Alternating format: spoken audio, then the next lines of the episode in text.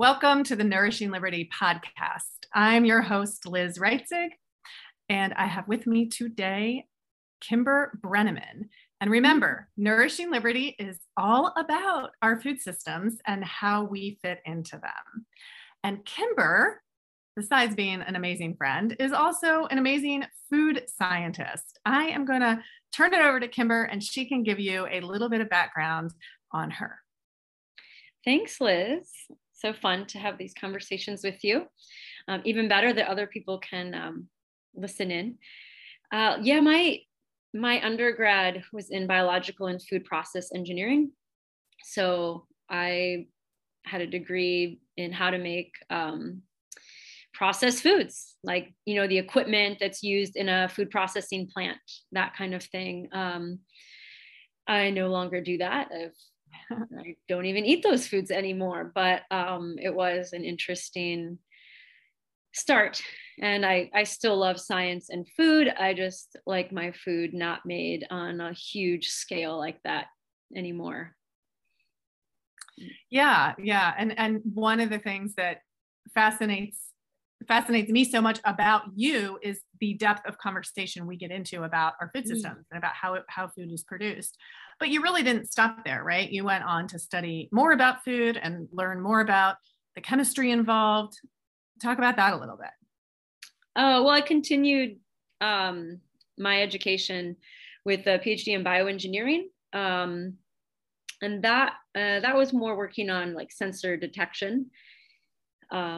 So maybe having a sensor to determine what's in a sample. It could be a food sample. One project I worked on was measuring ATP in meat because it goes down once the animal dies. It like decreases in concentration. So it's a measure of like how fresh something is or the quality of it. So like measuring different substrates in a sample, whatever it is. And now I don't really care about making devices like that, but I do care about that data. Like I like to know blood work and like what's the concentration of, you know, this in your food, in your blood, what's the quality? Yes, so important. And you are one smart lady. And I love that. I love our conversations because we can just get into the nitty-gritty, the details of the science. And that is one thing we are going to do today. We are going to talk about seed oils. So to get started though, Kimber, can you define for us, for the purposes of this conversation, what are seed oils? Yeah. Seed oils, I think more specifically would be to call them industrial seed oils. It's an oil that's been extracted from a seed like soy, corn. And if you ever took like a piece of corn, a corn kernel, you can't squeeze it and have oil come out. It takes a lot more intense processing to extract the oil from a seed like corn or soy or sunflower or cotton seeds. And that usually involves high temperatures, which is really damaging to the oils. And it also involves using solvents. A solvent would be something that the oil can dissolve in. So it's not going to be water because oil doesn't dissolve in water. It's going to be something like, it won't be another oil. It might be something like nail polish remover dissolves things that aren't, you know, oil or water. Something like hexane or benzene, stuff like that. Just like nail polish remover dissolves nail polish, they need something that will dissolve the oil, but then they can separate it later. Anyway, the processing is really harsh, and the oil that is in seeds is very delicate. Before I get off on another track, let me just go back to like defining the seed oils and the ones that you're going to actually find on a label in a packaged food. And the most prevalent ones are soybean oil and canola oil. They're everywhere. They're in all packaged foods, like everything. Once you become aware of this and you start looking, it will feel impossible to not eat them if that's what you want to do. I mean, they're very cheap. They're very cheaply made. So to make a food product cheaper, you use the cheaper ingredients. And as a food processing company, the cheaper the food, the more profit you make. And when I interned, that was like one entire division was making the product cheaper to make. You had the other division that made new products that did R&D, but making the products cheaper is a huge important piece of a food processing company, because that's how they increase their profits. And that's why you find soybean oil, canola oil in so many foods, all dressings, almost every single salad dressing will largely be soybean oil or canola oil. Other ones that you may also find are safflower oil, sunflower oil, cottonseed oil, and rice bran and grape seed oil. You won't find as much, but they're used in restaurants, I think. Okay, so quick question on, I guess this would get into a little bit of the labeling tract. So that's what seed oils are. Now, vegetable oils versus seed oils. How does one look at a label and know, because peanut oil, you didn't say anything about peanut oil, and peanuts are not seeds, they are legumes, mm-hmm. right? So peanut oil is not in the same category, and neither is olive oil, because olive oil comes from the fruit, not yep. the seed of the olive. So, but I think that if I'm right, peanut oil, olive oil, and maybe even avocado oil would all be under the larger umbrella of vegetable oil. I would call, they're from a fruit. Okay, all, but not peanut oil, right? Right. So when it says vegetable oil on an ingredient label, it'll say in parentheses which ones, because vegetable oil is a real like vague generic term. Okay, so seed oils is a much more specific term. So anybody who sees vegetable oil on the label, look further, right? Yeah, I mean, get clarity on that. They can't just put vegetable oil. That's too non-specific.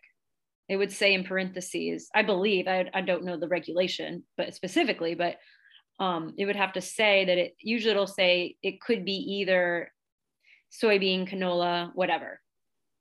Okay. Okay, great. Great. That's a good distinction. Now, Kimber, I want to get into, now that we know what seed oils are, like how did these seed oils, how did they become part of our modern American diet? How did they become part of our food system? And, you know, one of my favorite conversations that we've had, we were talking around a table with other people, you and I, and the topic of vegetable oil or seed oils came up, and we were like finishing each other's sentences as we told the story, the history of seed oils and Crisco. So I want you to tell it, but go ahead and tell that story of how did we get these industrialized seed oils? How did they start? Why are they a part of our lives now? The short version is waste product. To elaborate, the cotton industry had the seeds left over. The seeds would have to be removed in order to make cotton products, cotton clothes, and they could extract oil from the cotton seeds. And that oil would be used to make candles or as like a lubricant for machinery. And then electricity came on the scene, and the candle industry took a big hit. And it was like, what are we going to do with all this oil, all these seeds? And I don't know how they came up with it, but they hydrogenated the oil, and that caused it to be solid at room temperature. If you add hydrogen gas to an oil, it becomes saturated with hydrogen. And that is what a saturated fat is. And so they turned an oil, which is liquid at room temperature, into a solid, a fat at room temperature. And it looked like lard. It looked a lot like the lard that people would cook with, but man, was it cheaper. So they marketed the heck out of that as this better alternative. It's cleaner, it's whiter, which just means it's devoid of fat-soluble vitamins. But they marketed, you know, white as clean, and it was like easier to deal with. I don't know, but it became, you know, shortening instead of lard, started to replace it. And I remember a can of it in our cabinet when I was a kid. didn't know anything about it. But yeah, it became a replacement for lard. Yeah, one of the details that I remember about that story as well is how, because it was not lard, it was marketed to the Jewish housewives as something that they could use, because of course, you know, at the time, many Jews kept strictly kosher and did not have any pork products. And so for them to be able to have this thing that was just like lard, that acted just like lard, but wasn't lard, you know, opened up another line of cooking and baking to them. And, you know, I remember too, not in my home, but in my grandparents' home, you know, Crisco was a thing. It was like part of households. It was part of cooking. But now, of course, we know a little bit more about it. And we know. So expanding on not just Crisco, but what do we know about seed oils in general? And for many years, I remember the propaganda, seed oils, vegetable oils are so much better for you than animal fats. So right, calling it vegetable. Why are you laughing at that? Right, because vegetables are healthy. But where's the broccoli oil? You know, these are it's not, it makes it sound healthy. It does. Yeah, I mean, it's very deceptive, right? But what do we know about these now? Not just, I mean, what you were saying about Crisco and the that's of course cottonseed oil, right? And so that's the one that got partially hydrogenated, but not all of them are partially hydrogenated. We know, I mean, now we know from lots of good science and scientists who are willing to take risks. We know that trans fat and that the process of creating that trans fat creates something that's not healthy for us. Right. But not everyone agrees trans fats aren't good. Right. But not all seed oils are trans fats, right? So what do we know about seed oils in general and why they're, besides everything you've already said about the industrialization of them, but what else? I mean, what else do we know about why they're not good for our bodies to consume? Well, when you have an oil in a seed, it's packaged very tightly with antioxidants like vitamin E. And the reason it's also in a shell and protected from the air, because the type of fats that are found in seeds are very delicate. They're called polyunsaturated fatty acids, or PUFAs for short, and they break down very easily. They become oxidized very easily because they have double bonds that are less stable. And because they get extracted from the seed, and are so prone to this breakdown process called oxidation, and the heat they're exposed to in processing, they're oxidized fats, and those can wreak havoc in your body, because once you have one, it reacts with others and you get other breakdown products. And they're not bad when they're not oxidized. So like, we do need certain PUFAs, like omega-3 fatty acids are a polyunsaturated fatty acids, and so are omega-6. And we need both of them. However, most seed oils have way too much omega-6 in them. You'll find high oleic sunflower oil where they have increased the omega-3 content. And canola oil is actually fairly high in omega-3s. But largely you're getting way more omega-6s than you need. There should be like a balance. Like, we do need some inflammation, where the omega-6s are pro-inflammation and the omega-3s are anti-inflammatory. And we do need to have inflammation. It's not that you would eliminate it completely. It's a process that is required in our bodies. But it becomes way too much. And the fact that it's so prevalent in our food system that some people, I've heard estimates of 60 to 80% of people's fat calories are from seed oils. I mean, it's just way more than when you think about packaged foods, all the oils used in restaurants. It's just really, it would be way too expensive for them to use something like tallow or coconut oil. These are just so cheap. And because they're delicate, they break down in some pretty nasty end products too. If they didn't deodorize them, they would probably stink. Yeah. Yeah, that's what I've read about seed oils too. So let me see if I'm getting this right.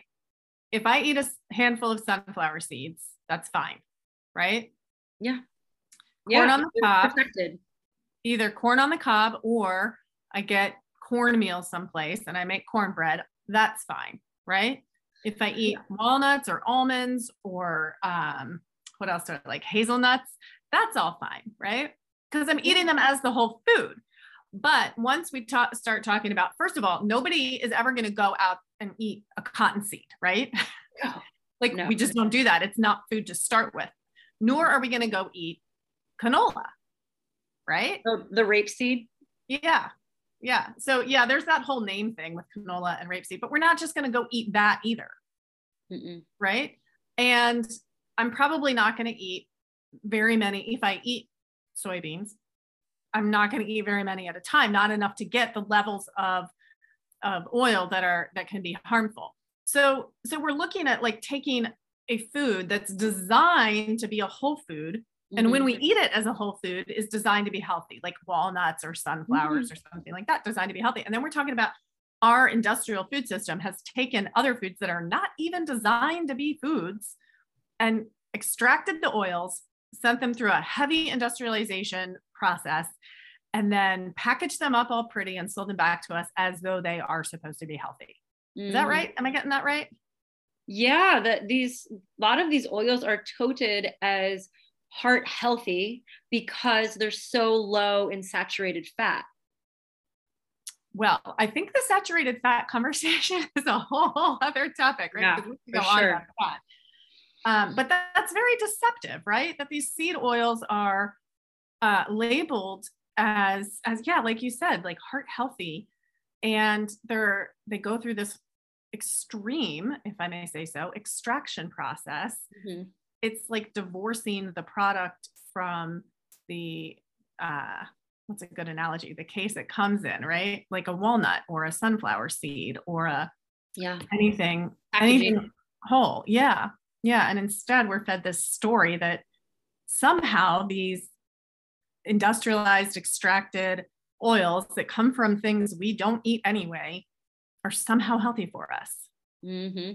So I think you might have an opinion on this. on what thing? How much extracted seed oil should we be getting in our diets on a regular basis? I mean, I pretty much avoid them. Obviously they're going to sneak in. If I'm going to a restaurant, I'm not going to like ask for anything particularly special, but I am mostly at home. I have grapeseed oil in order to season my cast iron, not to eat. Yeah. Yeah. So I think the wisdom here is to not eat industrialized seed oils. They can be more harm than good. Yeah. Yeah. I mean, it's very difficult to avoid. I try to avoid them. If something sneaks by, it's fine. But I eat the foods. I eat sunflower seeds. I might eat some edamame. I'll eat corn. Yeah. Yeah. So one thing that's important to me about these products, as you know, is that these four that you've talked about as the most prevalent are also the ones that I talk about as the most prevalently GMO. So we've got corn, cotton, canola, and soy. And those are the four most heavily GMO crops. Okay. And so GMO, of course, stands for genetically modified organism. And the genetic modification is one component of it. That's another level of science we're not going to get into today. Mm-hmm. But one of the problematic components of GMO crops is the amount of organophosphates on them. So many of the crops that are GMO are, in order for the farmers to be able to spray them more heavily and the crop won't die while the weeds around it die, mm-hmm. which means that those are the crops that are getting the most of those harmful chemicals.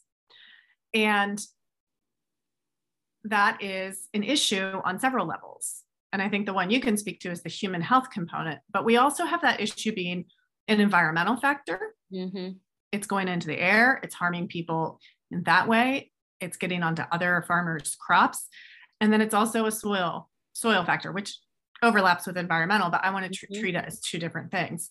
Yeah. So this industrialization process of seed oils has created so many layers and levels of harm to the environment, to our farming culture and communities, and then also, and absolutely importantly, to our individual human health. So one of the things I've learned, and maybe you can explain this or elaborate on it a little more, is that toxins, environmental toxins, collect in fat. Are you aware of this? The components of the toxin. Glyphosate, for example, is water soluble. So how does that translate to things that we need to look at or be aware of or be cautious of? Well, so glyphosate's everywhere. It's in the water system because it's water soluble. You can't stop it from just going wherever the water goes. So does that mean it's not as heavily in the oils? I don't know. Okay. That's a good question for us to explore. It'd be interesting to look into. Yeah, I'm not sure. Might also depend on like what solvents are used and stuff. Yeah, that would be something to look into.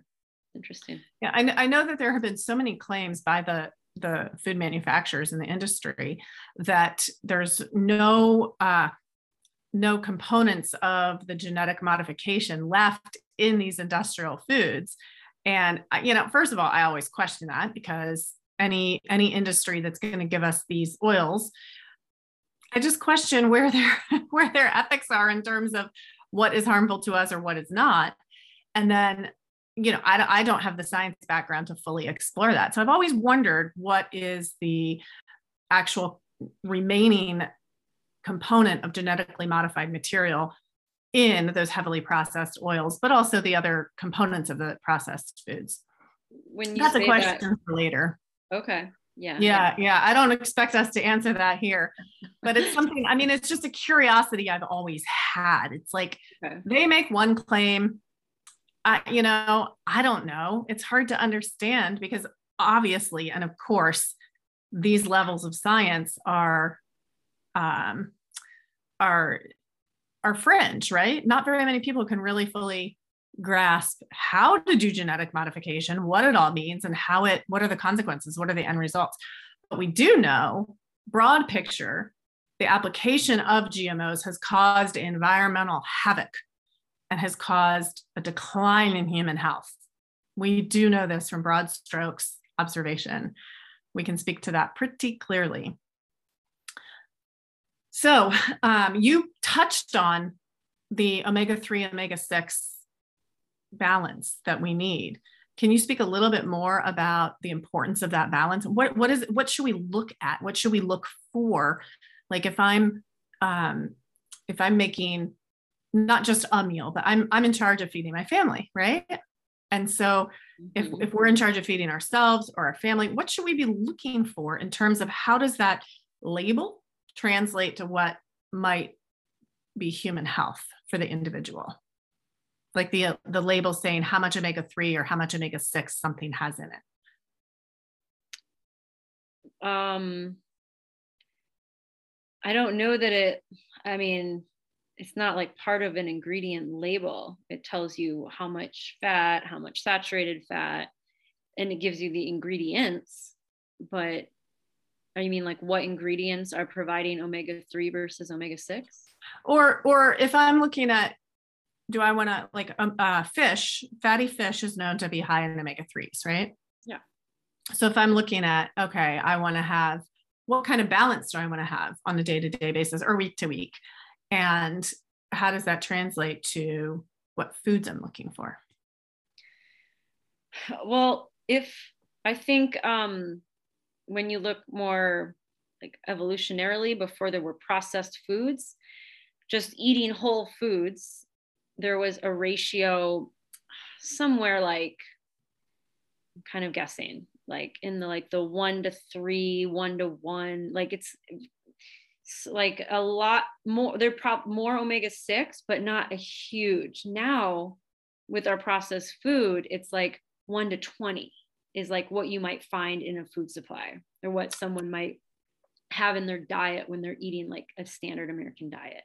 You mean one part, right now the standard American diet is 1 part omega-3 to 20 part omega-6? 20, 30 parts omega-6. Okay. And whereas historically it might have been something like 1 to 1, 1 to 3, 1 to 5, like it just in foods, like in whole foods. Okay. So speaking kind of biologically, evolutionarily, we want to try to find a balance in our own diets. That's more of a increase in omega-3s and a decrease in omega-6s, because they seem to be the omega-6s seem to be everywhere. Yeah. Because of the seed oils, pretty much. Yeah. Yeah. Yeah. You would never have that much corn that you could consume in an oil. Right. Yeah. I mean, such a good point. That is such a good point that we just can't, right? Yeah. So I mean, wow. Yeah. That's important. I think you just hit a nail on a head, because that's really important to remember that if there's a food that has omega, like a high ratio of omega-6, right? We just wouldn't be able to eat enough of it for that to be harmful if we were sticking to the whole food. Mm-hmm. Now, can you share, like, I'm asking this question, I really have no idea, and I feel like I should know the answer to this already. How does it go with the ratio of like 3 to 6? So 3 is the one we don't get enough of typically. So how does it look when you're talking about animal products versus non-animal products? So I want to include the olive oils, the coconut oils. How does that break down? Like if I'm going to eat plenty of fatty meats and eggs, am I going to get omega-3s in those foods? Plenty of omega-3s in those foods. There are some omega-3s in, like, you know, in grass-fed beef, but so all fat sources are usually a mix of polyunsaturated fatty acids, monounsaturated fatty acids, which we haven't talked about at all, and saturated fatty acids.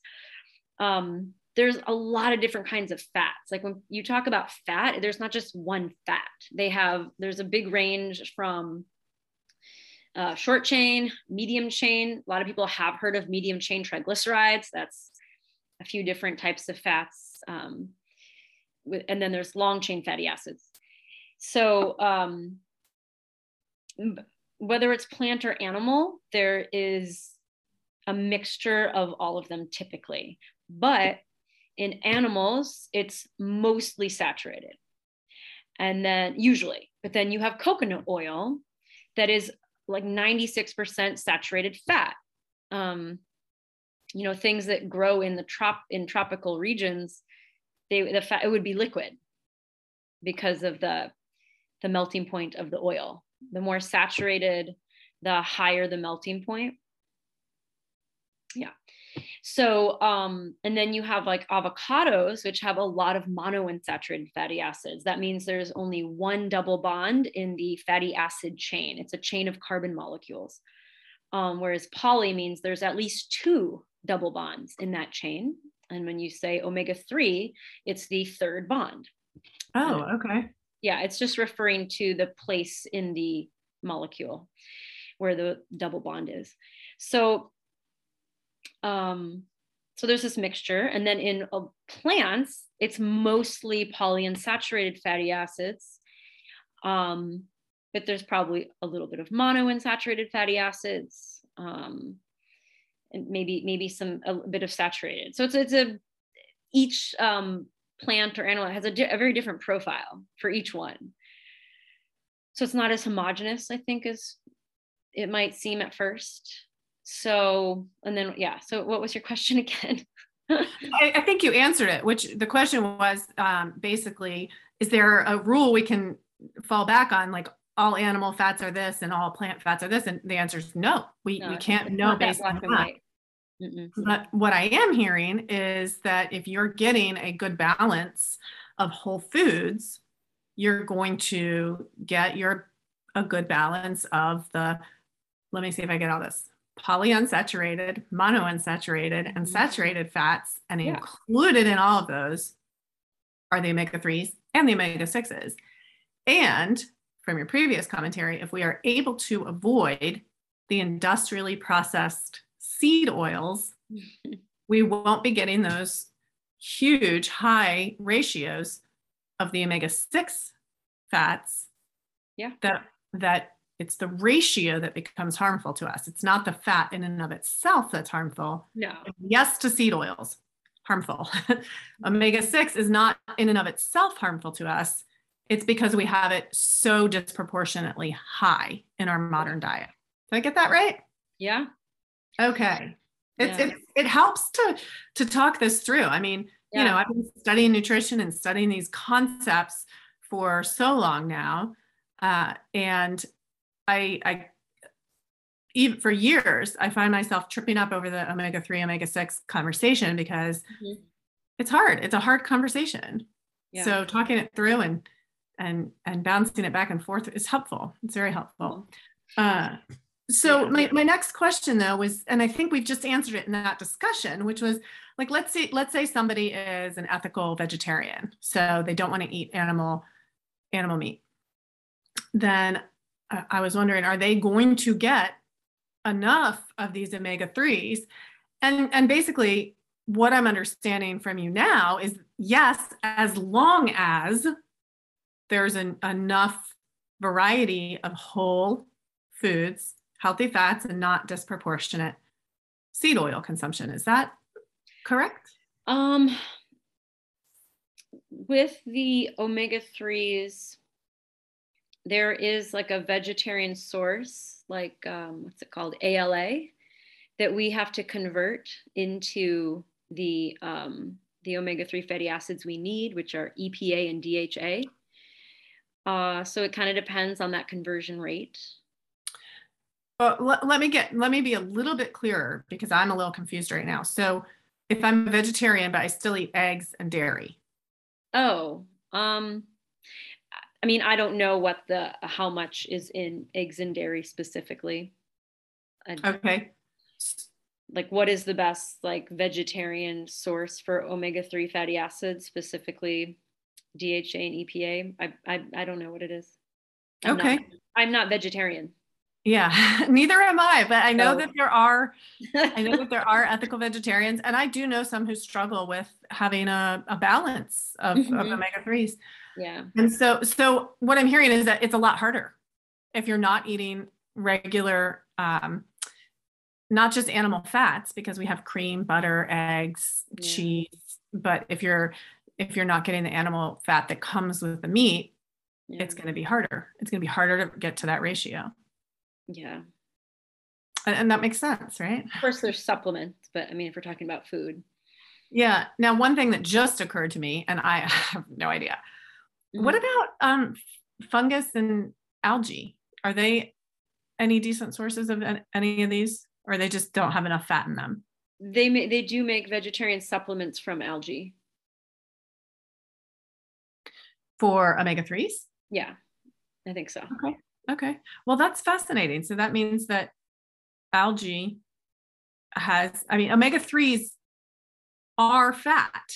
Yes. Right. It comes from a fat because we're talking about where that bond is. Yeah. It's a PUFA. So that means algae has fat in it. Or it makes it. Okay. Interesting. I don't know exactly the process for making those supplements. It's not that people are eating algae, it's that they're taking a supplement derived from algae. Yes. And I don't know what that is. Okay. One other thing I'd like you to comment on is, I'll give context real quick. So we are recording this on June 23rd and 2022. And there is a lot of news right now about supply chain issues and challenges to supply chain issues. And I've also seen some headlines, it's not the majority, but some headlines about the supply chain issues around seed oils. Oh. And so even though you and I pretty much agree that seed oils are not a good option for human health or planetary health. Mm-hmm.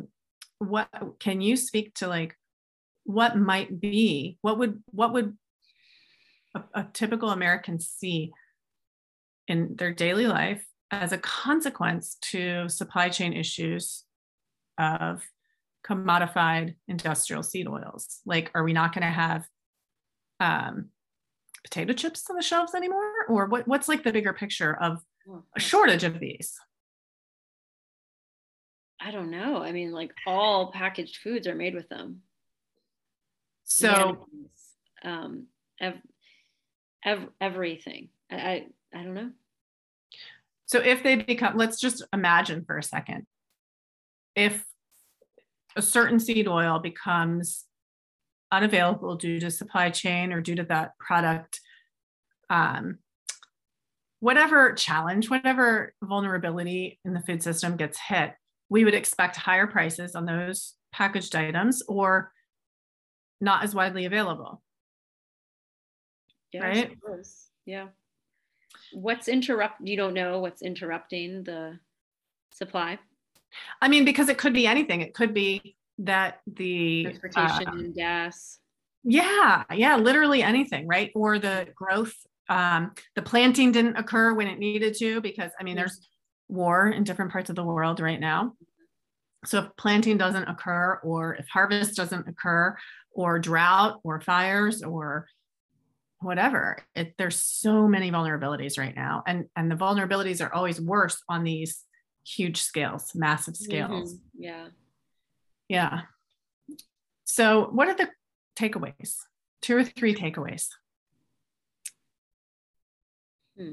Look at ingredients. Just becoming aware of something makes a big difference. All of a sudden you start seeing it everywhere. So just start, I think one is just start paying attention and becoming aware of how much seed oils you're already consuming. Yeah. Just to consider that, look out for that. And then finding ways to make more food yourself.